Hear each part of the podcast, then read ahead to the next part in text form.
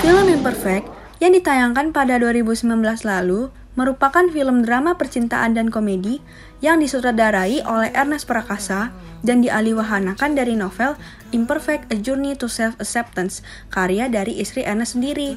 Film ini juga mendapat tanggapan dan kritikan positif dari para penonton diperankan oleh Jessica Mila sebagai Rara dan Reza Rahadian sebagai Dika. Imperfect juga mendapat banyak penghargaan, salah satunya di Parvi Awards 2020 dalam kategori film unggulan genre komedi.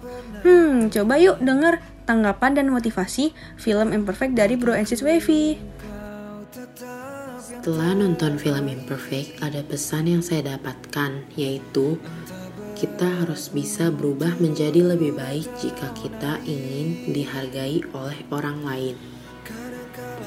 Walaupun peran Rara selalu dipandang sebelah mata, tetapi di sisi lain, Rara adalah orang yang mau bekerja keras dan gak gampang menyerah.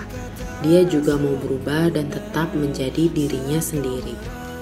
Tur tubuh itu bukan hal yang utama sih, Ubah rasa insecure itu menjadi rasa syukur.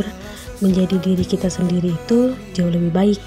Dan jangan sampai karena kita terlalu sibuk mengejar hal-hal yang kita mau, tapi di akhirnya kita kehilangan apa yang sudah kita miliki sekarang.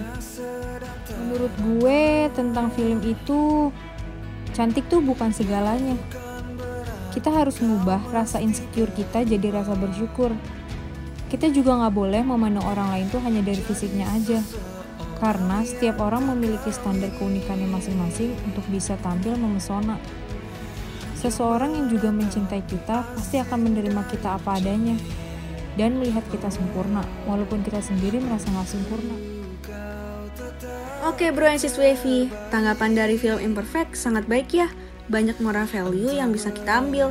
Salah satunya, jangan insecure dan kita akan sempurna di mata orang yang tepat. Ja.